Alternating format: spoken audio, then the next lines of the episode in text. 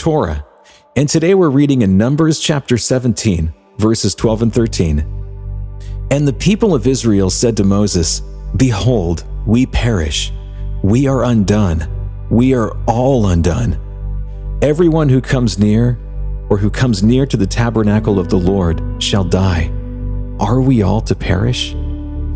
It's a good thing that God has mercy, for his judgment is absolute. God's judgment presents a real predicament set up in the Torah. The beginning is appropriately in the book of Genesis, the book of beginnings. In it, God created humans for a relationship. He placed them in a utopian garden called Eden, and God would walk in the garden and talk to Adam and Eve. God gave them great liberty and responsibility, making them custodians and caretakers of everything around them. God put only one restriction on them the boundary was that they were not to eat of one particular tree. To do so would be rebellion by the couple.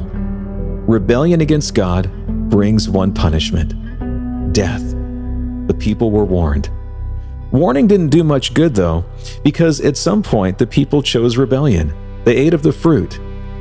God could have destroyed them then and there, but instead, God promised a way of redemption. God would satisfy his judgment another way. God's righteousness would be met by one born of a woman. The relationship between God and people could be restored through this coming Savior. The predicament was set out in Genesis, and the theme of needed redemption from judgment is found over and over again in the Torah and in the Bible as a whole. In today's passage, the people of Israel are worried about how they can survive God's judgment after God cleansed the camp of the rebels Korah, Dathan, Abiram, and others. They gave a threefold cry of despair We perish. We are undone. We are all undone. Three was a symbol of the divine, and the judgment was indeed God's divine judgment. The three also corresponds to the actual number of judgments that God executed. As the ancient Jewish explanation given 2,000 years ago noted, Behold, some of us were killed by the sword. Some were swallowed up by the earth, while others died in the plague. So, what should we do with the judgment of God?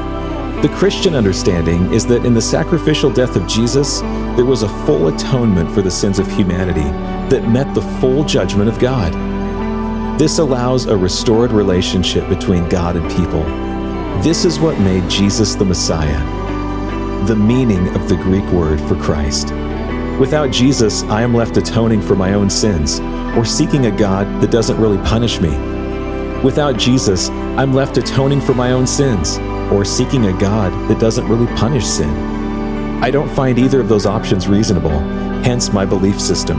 I know God is a God of mercy, but He also executes full divine justice. Let's pray together. Lord, I fall at your feet, seeking your forgiveness for my sins. I want to be in a relationship with you. Thank you for your mercy. In your name, amen. This has been a